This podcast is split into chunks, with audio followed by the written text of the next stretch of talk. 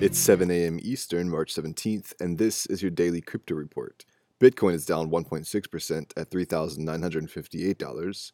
XRP is down 1.5% at 31 cents, and Ethereum is down 3.5% at $137. Those are your leaders by market cap, top gainers in the last 24 hours.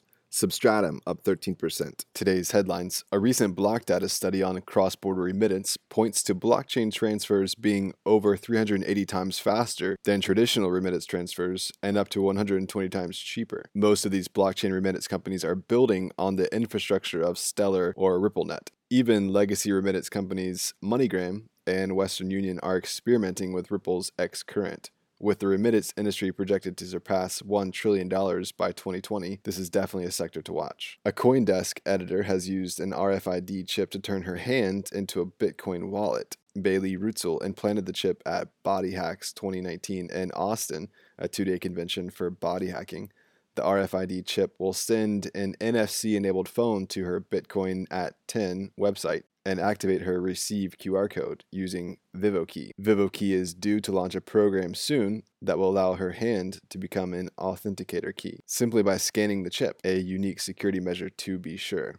The U.S. Treasury, White House, and other administration officials are considering new sanctions that would prohibit financial firms Visa and MasterCard, among others, from processing transactions in Venezuela, according to a Bloomberg report this week. The move would be aimed at cutting off funds to Nicolas Maduro's regime. Visa and MasterCard account for most of the transactions in the country. The U.S. recognizes Juan Guaido as the country's legitimate leader.